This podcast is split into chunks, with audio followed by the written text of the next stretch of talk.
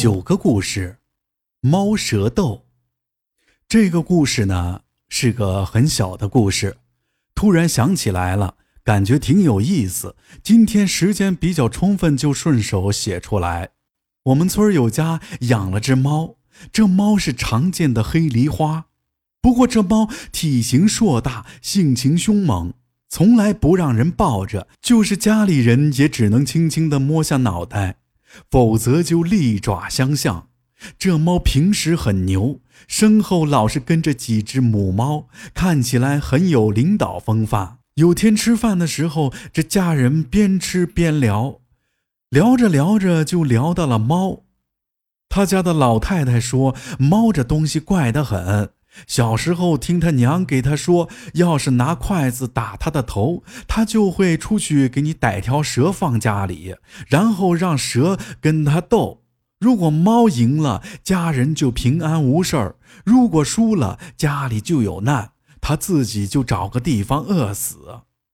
说到这儿，他家的孙子偏偏不信，就顺手一筷子在黑狸猫的头上打了一下，猫喵的一声就跑了。他家老太太当时脸色就变了，一巴掌就朝孙子脸上抽了过去。这下儿媳妇不乐意了，就说老太太，说不就打了下猫吗？你至于不？你说的那些话呀，谁信呢？小孩都不信。老太太晚上一想，感觉也没啥，这说法也不一定对，自己打了孙子挺后悔的，就没放在心上。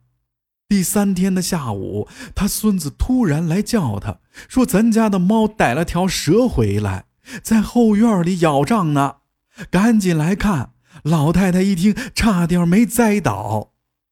等老太太颤颤巍巍地赶过去的时候，她家的黑狸猫嘴里叼着一个蛇头，蹲在墙上看着她。地上有条半米多长无头的红蛇，她家的猫赢了。